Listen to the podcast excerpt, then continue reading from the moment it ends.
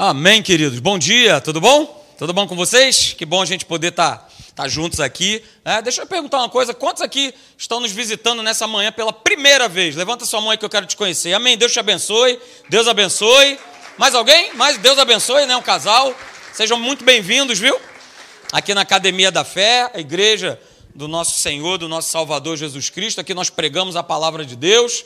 É, e é muito bom você estar é, conosco aqui, tá? Sejam muito bem-vindos. Né? E se o Espírito Santo assim falar no teu coração, que essa seja né, a casa para você poder servir e honrar ao Senhor Jesus, ok? A gente está nesse mês, então, nessa proposta né, de nós estarmos falando sobre família. Aliás, todas as academias da fé vão estar falando sobre família durante esse mês de maio. É, você que não sabe, nós aí estamos para inaugurar uma nova igreja em Ribeirão Preto. É, vai ser inaugurada agora, vai acontecer em dois dias, nos dias 15 e 16 agora de maio. Inclusive, nós estaremos indo para lá para a inauguração, estaremos lá em Ribeirão Preto, prestigiando né, o pastor Rafael, a Poli, que são os pastores lá. Então, a gente está né, em plena expansão, em pleno crescimento. O reino de Deus é isso, né? a gente vê isso por toda a história.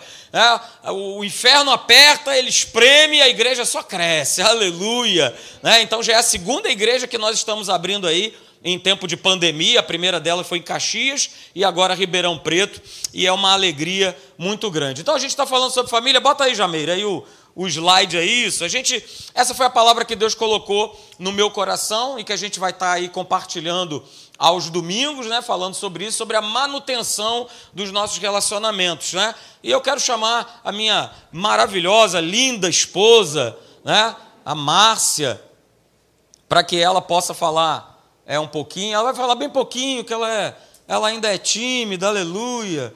Mas em breve essa essa timidez aí começa a ir embora é, até porque está escrito lá em Timóteo que Deus não nos tem dado né, espírito de covardia, de timidez, mas de poder, de amor e que? de equilíbrio. Né? Então isso a gente vai, né, ela vai trabalhando, vai tratando, mas eu quero chamar ela aqui. Né, nós estamos casados, né, vamos fazer agora em julho é, 26 anos de casado. Né, a gente tem duas filhas, né, uma delas está ali, é, é a Marina, né, e a outra é a Luísa. É, a Marina tem 17 anos, a Luísa, mês que vem, completa 10 anos.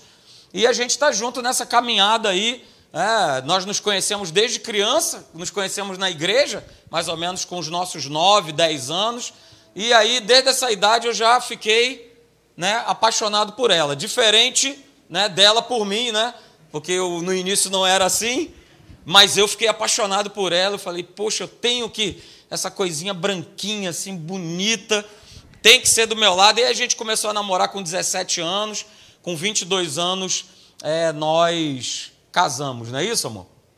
Bom dia, igreja. Ele está falando isso porque ele não vem para Movidas, né, meninas? Ele não sabe como é que a Márcia é no Movidas. Desculpa eu estar tá falando assim que eu coloquei um aparelho, estou me adaptando ainda a ele, aí eu estou falando meio estranho. É, então, nós estaremos falando esse mês todo sobre família, porque família é a base de tudo, né, gente? A pessoa, quando tem problema na sua família, ela reflete na vida dela no profissional, em todas as, as partes que eles estão vivendo, tem problema. Então, quando a família está certinha, está tudo caminhando bem, a vida da gente flui em todos os setores, não é verdade? Então, a gente, esse mês, a nossa igreja, a Academia da Fé, vai estar falando disso. Eu convido você a estar aqui, não faltar aos nossos encontros. Você pode vir presencialmente, né? E se você não pode, você que está em casa, fique ligadinho aqui, porque as palavras que serão ministradas serão para esse fim. E a sua família vai ser transformada, Amém. se assim você quiser. Porque depende da nossa vontade e nosso desejo também, né, gente? Isso aí.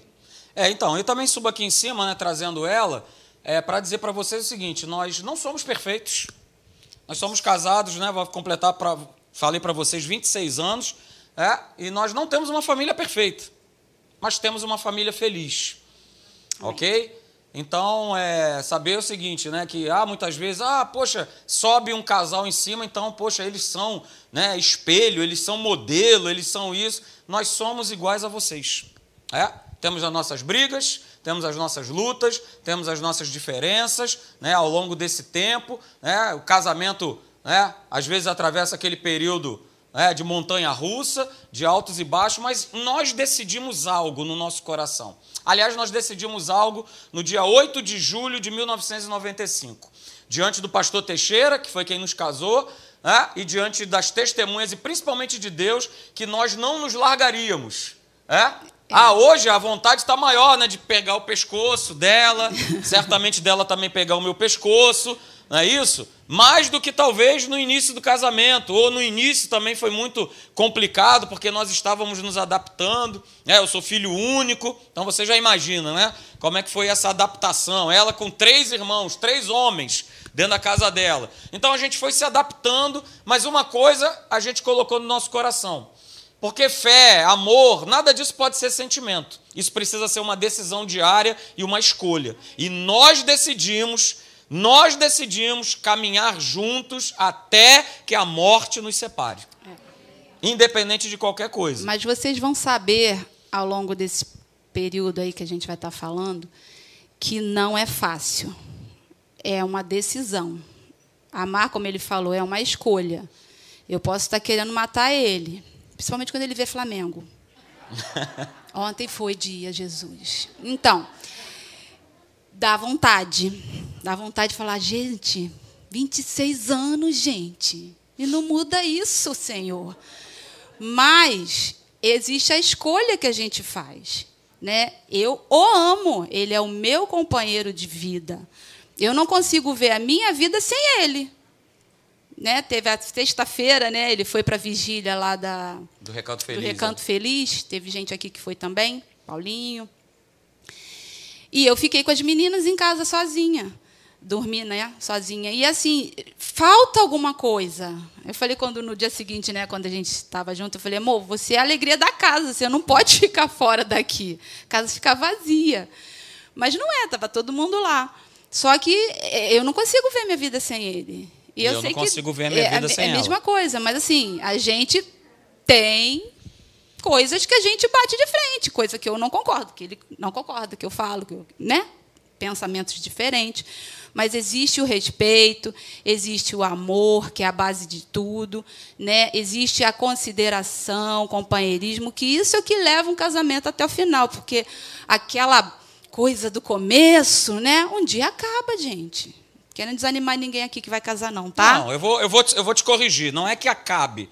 É que Muda, outras situações né? vão acontecendo Isso. que você sabe ao longo da vida, com questão de filhos, é, com mais responsabilidade, fases, né? trabalhos, essa coisa toda. fases, né, amor? São fases que a gente, a gente atravessa durante a nossa jornada, né? E a gente precisa estar preparado para essa jornada. Por isso eu coloquei, né? E aí, se você quiser sentar, você pode ah, sentar. Ah, muito obrigada, tá, gente? Eu agradeço a oportunidade.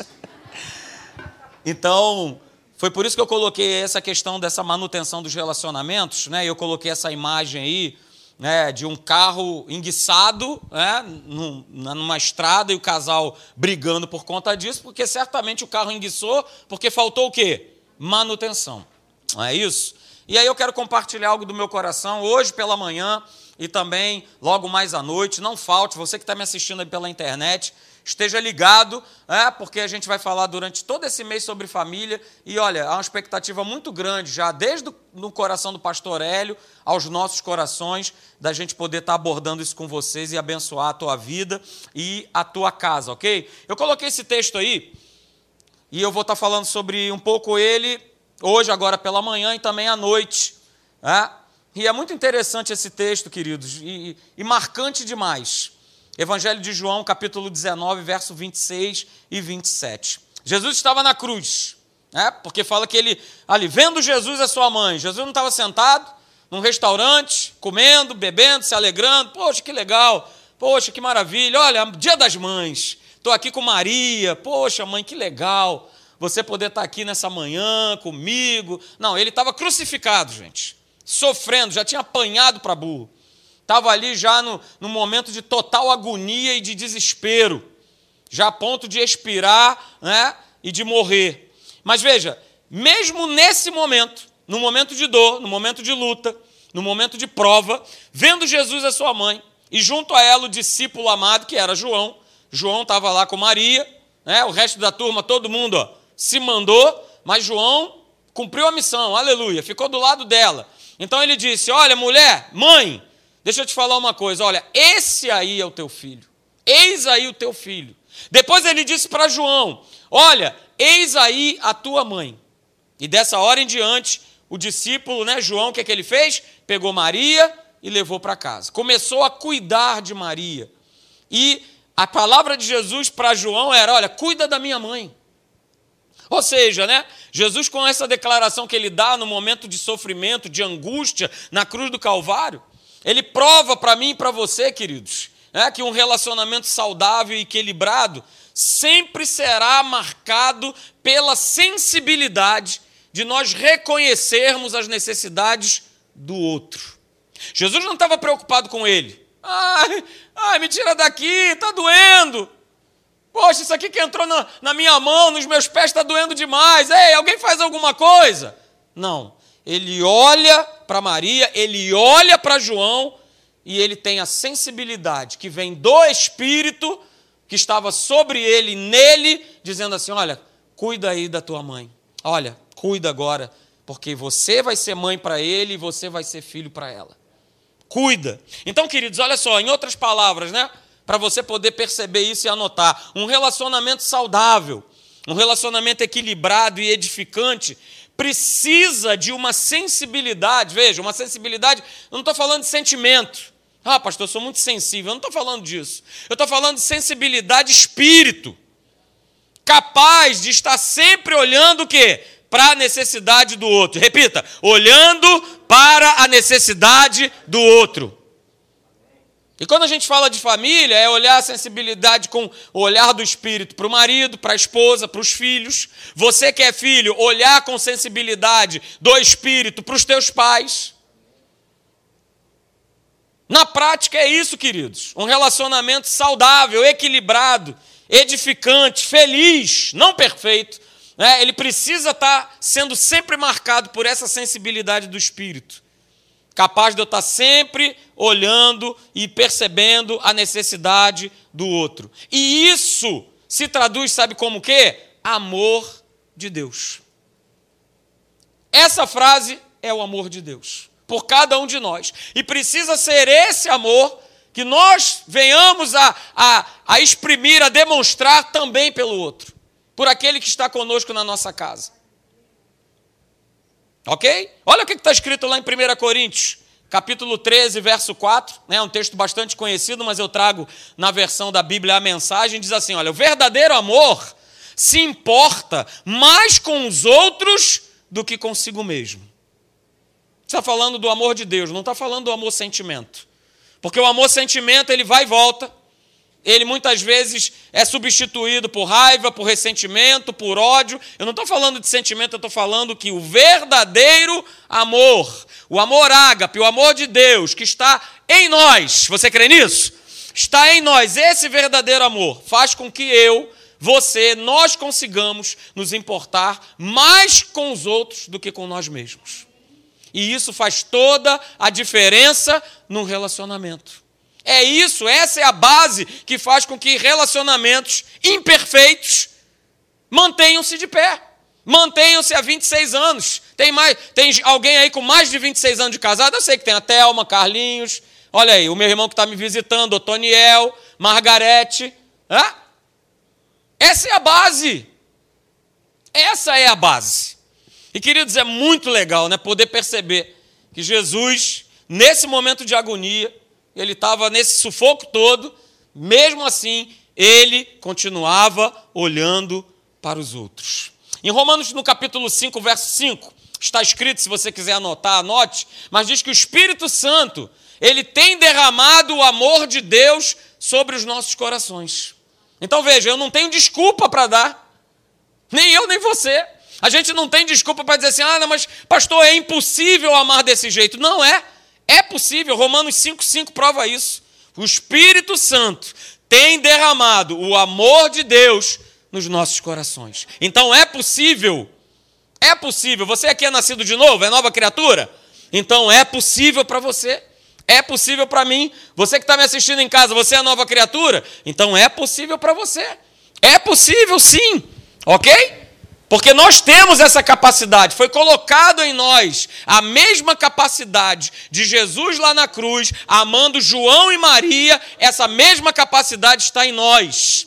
Todos nós temos a capacidade de olhar para os outros, colocar à parte as nossas necessidades pessoais, para olhar para a necessidade do outro a necessidade daquele que está contigo na tua casa, teu marido, tua esposa, teus filhos, teus netos, olhar para o outro e não olhar só para você. Não é o que está escrito lá em Mateus 6,33, que eu busco em primeiro lugar o reino de Deus e as demais coisas elas me serão acrescentadas? Então creia nisso. E busque a necessidade do outro, queridos. Nunca esqueça que o amor de Deus, ele é doador. A prova disso foi o momento que nós participamos aqui da Santa Ceia.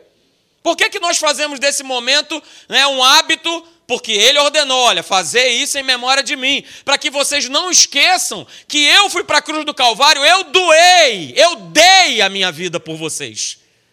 Não foram os romanos, não foram os sumos sacerdotes que crucificaram Jesus, ele deu a sua vida, ele se entregou. O amor de Deus, ele é doador. E aí, guarda essa frase nessa manhã. Porque o pastor Leandro falou uma coisa que é certa: nós precisamos saber nos relacionar. E quem não está pronto para doar, não, não está pronto para amar. Eu vou repetir: quem não está pronto para doar, não está pronto para amar. Pastor, mas o sistema do mundo não é esse. Eu não estou nem aí. Porque o mundo só quer extrair. O mundo só quer separar, o mundo só quer dividir. Mas eu não faço parte desse reino. Você faz? Não, você está no mundo, mas você não é, você não faz parte do sistema, do esquema desse mundo. Então, queridos, quem não está pronto para doar, não está pronto para amar. E quem não é nascido de novo, é óbvio, não tem um coração próprio para amar como Jesus amou porque ainda está vivendo na plataforma dos sentimentos, das coisas que acontecem do lado de fora, que mexem, que sacodem, que balançam. Opa, mas eu estou na plataforma do amor de Deus, do amor genuíno, do amor ágape. Então, queridos, eu quero fazer né, duas perguntas para vocês. Nós vamos somente ver uma agora pela manhã. De noite tem a segunda. Não falte. Diga aí para quem está do seu lado: olha, não falte, hein? Não falte, esteja aí. Você que está me assistindo pela internet, se você pode estar aqui, vem estar aqui logo mais à noite. Ok? A pergunta é o seguinte: por que, que uma boa, boa parte da igreja, né, ainda, que vive em família, na prática ainda tem dificuldade de fazer né, essa manutenção preventiva e corretiva nos relacionamentos? Eu vou lançar a pergunta de novo. Por que, que uma boa parte da igreja que vive em família, na prática ainda tem dificuldade de fazer essa manutenção preventiva e corretiva nos seus relacionamentos. Eu vou responder para vocês por dois motivos muito básicos, queridos. Por que, que pessoas não têm conseguido realizar essa manutenção? Por dois motivos. O primeiro deles é esse: uma imagem errada de si mesmo. E quanta gente tem uma, erra uma imagem errada de si próprio. Quantas pessoas têm isso? Essa imagem é errada. Abra comigo em Mateus, capítulo de número 22. Você conhece o texto e ele vai fazer você lembrar de um princípio. Mateus capítulo 22, a partir do verso 36. Quem está entendendo aí, diga amém. Amém, glória a Deus. Então vamos lá, Mateus 22, 36 diz assim: Mestre, qual é o grande mandamento na lei? Respondeu-lhe Jesus no 37: Amarás o Senhor, teu Deus, de todo o teu coração, e de toda a tua alma, e de todo o teu entendimento. Verso 38: Esse é o grande e primeiro mandamento. O segundo, e aí é que eu quero focar, o segundo semelhante a esse é: Amarás o teu próximo. Amém? Amém? Oh, meu Deus. Vocês com a Bíblia na mão ainda dizem amém, não acredito. Amarás o teu próximo como a ti mesmo. Jesus não ordenou nós amarmos as pessoas simplesmente. Mas ele ordenou: olha, você vai amar o teu próximo como você se ama, como você ama a si mesmo. E por isso isso tem sido um problema nos relacionamentos, porque como é que eu vou amar o meu próximo? Como é que eu vou amar a minha esposa? Como é que eu vou amar o meu marido? Como é que eu vou amar os meus filhos se eu não me amo? Para para pensar, gente. Como eu vou amar a minha esposa? Como eu vou amar o meu marido, os meus filhos, as pessoas que estão ao meu redor, se eu não me amo? se eu me vejo de uma maneira diferente como Deus me vê? Como? Como amar o próximo se eu não amo a mim mesmo? E é na proporção, queridos, da satisfação pessoal consigo mesmo que nós vamos estar prontos para amar os outros. Então veja, guarde essa frase. É?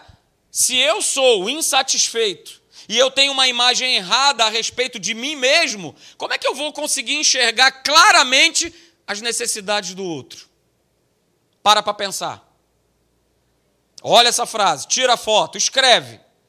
Se eu sou insatisfeito comigo e eu tenho uma imagem errada de mim, como é que eu vou enxergar claramente as necessidades do meu marido, da minha esposa? Se eu não gosto nem de mim, não tem como. Como, gente? E infelizmente, queridos, hoje o que a gente mais vê, até mesmo dentro da igreja, são pessoas frustradas, são pessoas insatisfeitas, são pessoas deprimidas, são pessoas ofendidas. Hum. São pessoas que vivem se sentindo pena de si mesmas por conta das circunstâncias. Ah, mas eu fui vítima, ah, mas me aconteceu isso, me aconteceu aquilo outro pessoas que estão presas em si mesmas. E por que, que isso acontece, pastor? Porque elas estão vivendo com uma imagem errada. Elas estão debaixo de um jugo de escravidão, de inferioridade, de desvalor, de fracasso, de impossibilidade, de não posso, de não vai dar certo, de ó dia, ó azar. Está vivendo debaixo da, do, da síndrome de Lip Hard. É do seu tempo não? Levanta a mão aí, não me deixa sozinho, não. Meu Deus, só isso.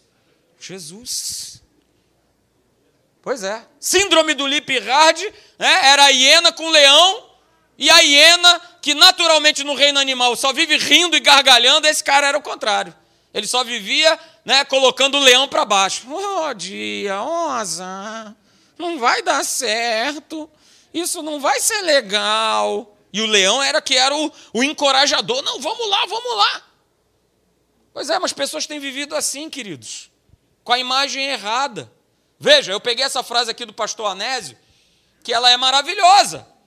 Veja, resolva-se primeiramente consigo mesmo e com Deus, e depois você vai se relacionar.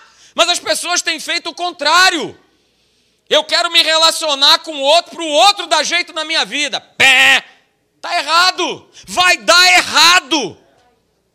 Porque eu primeiro preciso me resolver com Deus, comigo mesmo, para aí sim eu poder fazer o outro feliz. Para eu poder edificar a vida do outro, para eu poder abençoar a vida do outro. E não o contrário, achar que o outro é que vai suprir as minhas carências. É que vai suprir as minhas necessidades. Opa, pera lá. Quem supre as minhas necessidades é Cristo Jesus. Ele supre todas as minhas necessidades. Todas. Não estou falando só de grana, estou falando de todas elas. Ele é que supre. Então, olha só: primeiro eu preciso me resolver com Deus e comigo mesmo. E aí, depois sim, eu vou buscar um relacionamento. Aí, depois sim, eu vou buscar uma pessoa. Mas as pessoas querem fazer o caminho oposto, inverso, errado. Depositam toda a sua confiança e esperança no outro, para o outro resolver, para o outro prover. Vai dar errado não vai dar certo. Queridos, como eu me vejo, faz toda a diferença de como eu me relaciono com os outros. E aí eu não estou falando só de família, eu estou falando num contexto geral. Como eu me vejo, como eu me vejo, vai fazer diferença de como eu me relaciono com os outros. Vamos lá, se eu não valorizo a minha própria vida, como é que eu vou valorizar a vida do outro? Manhã libertadora, hein? Aleluia, hein? Vamos lá, vamos botar para dentro. Vamos sair daqui confrontado, porque esse é o papel da palavra, nos confrontar, ir lá e nos espremer. Cara, pensa no que você está vivendo. Pensa a qualidade de vida que você está tendo. E para de responsabilizar os outros. Para de se vitimar. Para de responsabilizar Deus. Para de responsabilizar o marido. Para de responsabilizar os filhos. Para de responsabilizar os pais. Mas vamos perceber que eu preciso perceber o quanto eu sou valoroso, valorosa para Deus. Senão ele não teria morrido na cruz. Então, queridos, nós só podemos corrigir essa imagem errada recebendo pela fé o amor do Pai, a obra redentora de Jesus na cruz. Porque essa obra, ela veio nos trazer uma nova identidade. Aleluia. Pastor, tirei essa semana, depois de vários meses no Detran. Não, não estou falando dessa identidade.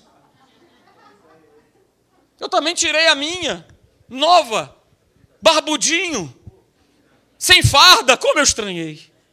Puxa vida, agora eu virei um mero mortal? Sempre fardadinho, com a barbinha feita, bonitinho, cabelinho cortado, e agora barbudo, com cabelos do Bozo. Meu Deus! Mas ele nos trouxe, querido, uma nova identidade. 2 Coríntios 5,17: se alguém está em Cristo, aleluia, é nova criatura, tem uma nova identidade, as coisas antigas já passaram. Por isso, hoje, eu e você, nós temos a oportunidade, mesmo de já tendo, sei lá, 10, 15, 20 anos de casamento, não importa, de nós começarmos a escrever uma história nova no nosso relacionamento. Porque eu sou nova criatura. Eu deixo o antigo para trás.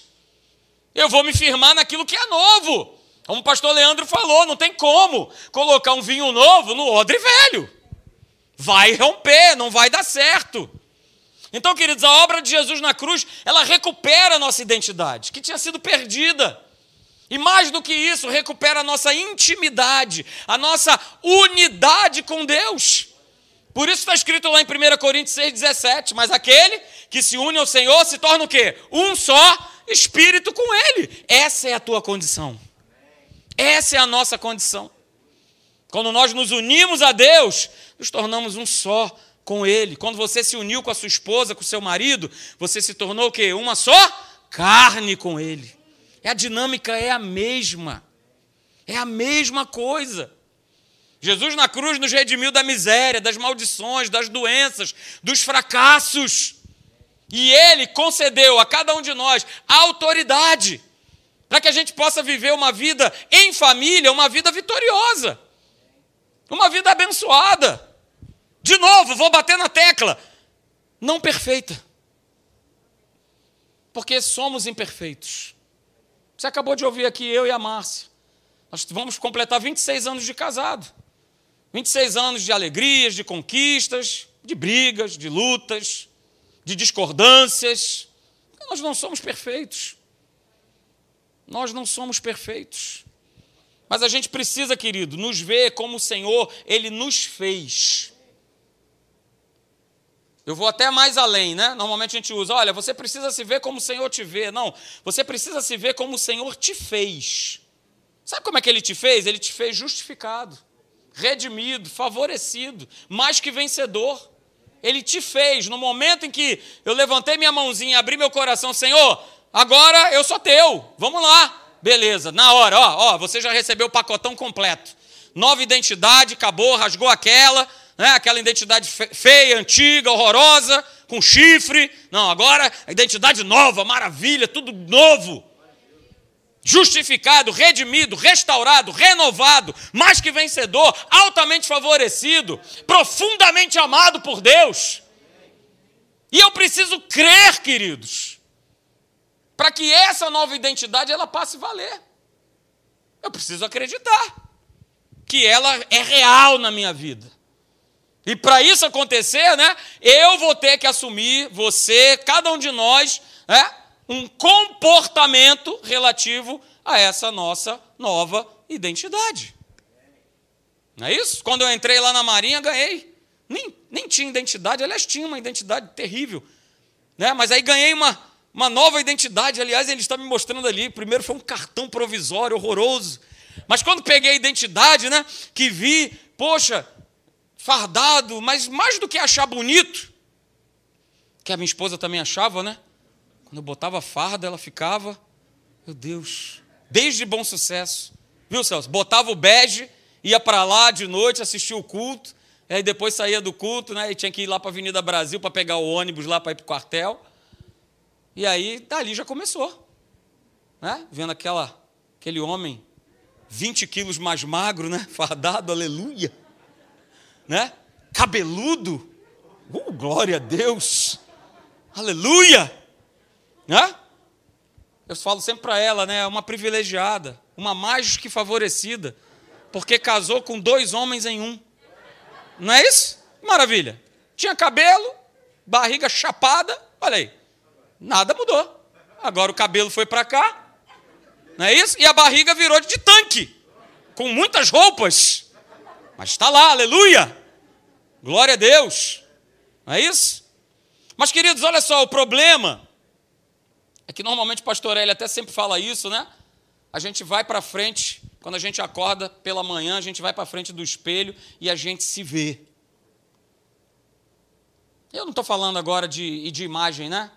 Cabelo desgrenhado, aquela boca aquela boquinha de guarda-chuva, não é isso, né? Mas a gente vê as nossas falhas. A gente ressalta muitas vezes, inclusive, as nossas incapacidades, né? São os nossos sentimentos querendo nos empurrar para baixo, as dificuldades da vida.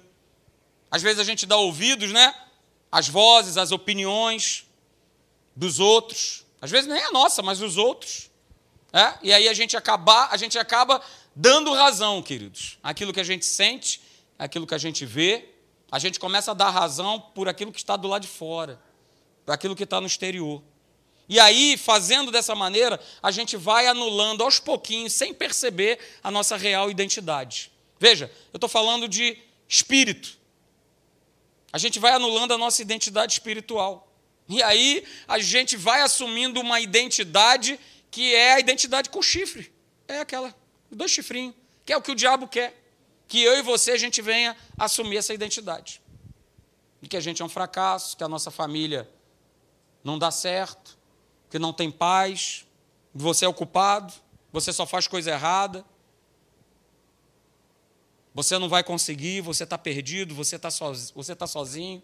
Ó, já reparou que a tua fé não funciona? E o diabo ele vai tocando essa bola para a gente, queridos. Olha só, se ele tocar essa bola, faz que nem eu, de canhota, que eu sou canhotinho, aleluia. Manda de bico de volta lá para o inferno. Mas tem gente que está, ó.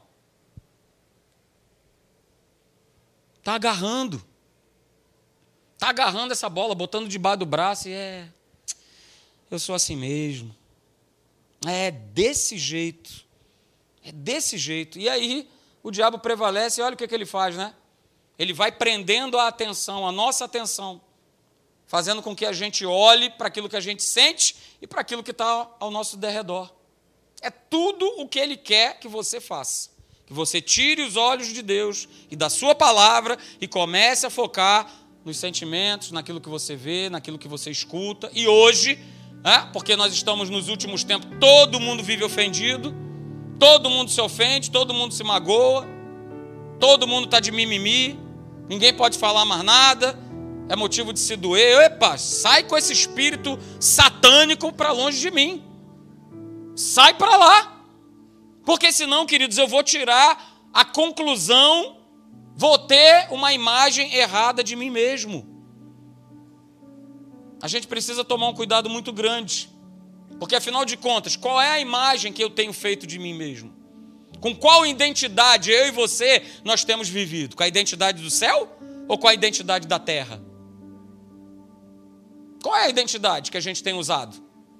Porque se eu for dar carteirada no diabo com a carteira da terra, ele vai rolar de rir. Ele vai dar risada. Opa, mas se eu apresento a minha nova identidade para ele, aleluia. Félix Pacheco do céu, aleluia. Se eu entrego ali, mostro para ele ali, ele não, ele não aguenta nem pegar na mão. Opa, não, não, não quero não. Porque eu preciso andar, queridos, com essa identidade. Eu, a minha casa. Que a palavra diz que eu sou e que eu tenho. Ok? Porque senão eu vou estar sempre dando ouvidos à desvalorização que o diabo quer que eu abrace. Ele vai querer. Mas o problema, queridos, veja, o problema é que a grande maioria do povo de Deus ou não reconhece ou desconhece ainda o que? O seu verdadeiro registro em Cristo Jesus. Tá com a identidade no bolso, mas não sabe que tá. Ou desconhece, ou não sabe que poder essa carteira essa carteira faz, né? O pessoal sempre falava, né, da turma, ah, ah quando você for militar, dar carteirada. Não, tem esse negócio de dar carteirada. Mas eu sabia do poder que a minha carteira tinha. Eu não era desconhecedor. A gente precisa saber qual é o poder que nós temos com essa nossa nova identidade dada por Cristo Jesus. Essa sim você pode dar carteirada. Ih, dá direto. Esfrega ela na cara dos demônios, ó. Ei, aqui na minha casa não. Ô, ô, ô. Psh, psh, pode sair fora. Pode sair. Gritaria, discussão. Sai, sai. Aqui não. Vai perturbar lá o teu inferno, mas aqui não. Porque a minha casa é um pedacinho do céu. Minha casa não é um pedaço do inferno. Para você tumultuar, para você vir querer desvalorizar a minha casa. Porque quando Deus ele olha para você, é, ele está olhando para a tua família, ele está olhando para a tua casa. Por isso ele declarou: olha, crê no Senhor Jesus e será salvo tu e a tua casa. Ele não olha só para você, como ele não olhou quando ele estava na cruz só para Maria ou só para João. Ele olhou para o contexto todo que tinha naquela situação. De uma mãe desesperada vendo seu filho crucificado e vendo né, um irmão né, triste vendo aquela situação. Então, olha só: um cuida do outro, um se preocupa com o outro, um não abandona o outro, porque um vai precisar do outro.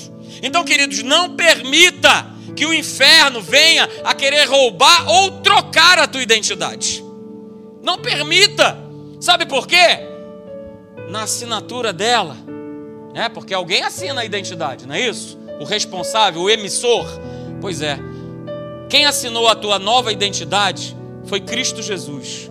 E olha, aquela caneta que ele estava segurando na mão era carmesim. Ele estava molhando o tinteiro com o sangue dele e assinando. Uh, aleluia. Uh, aleluia. Fique de pé, aleluia.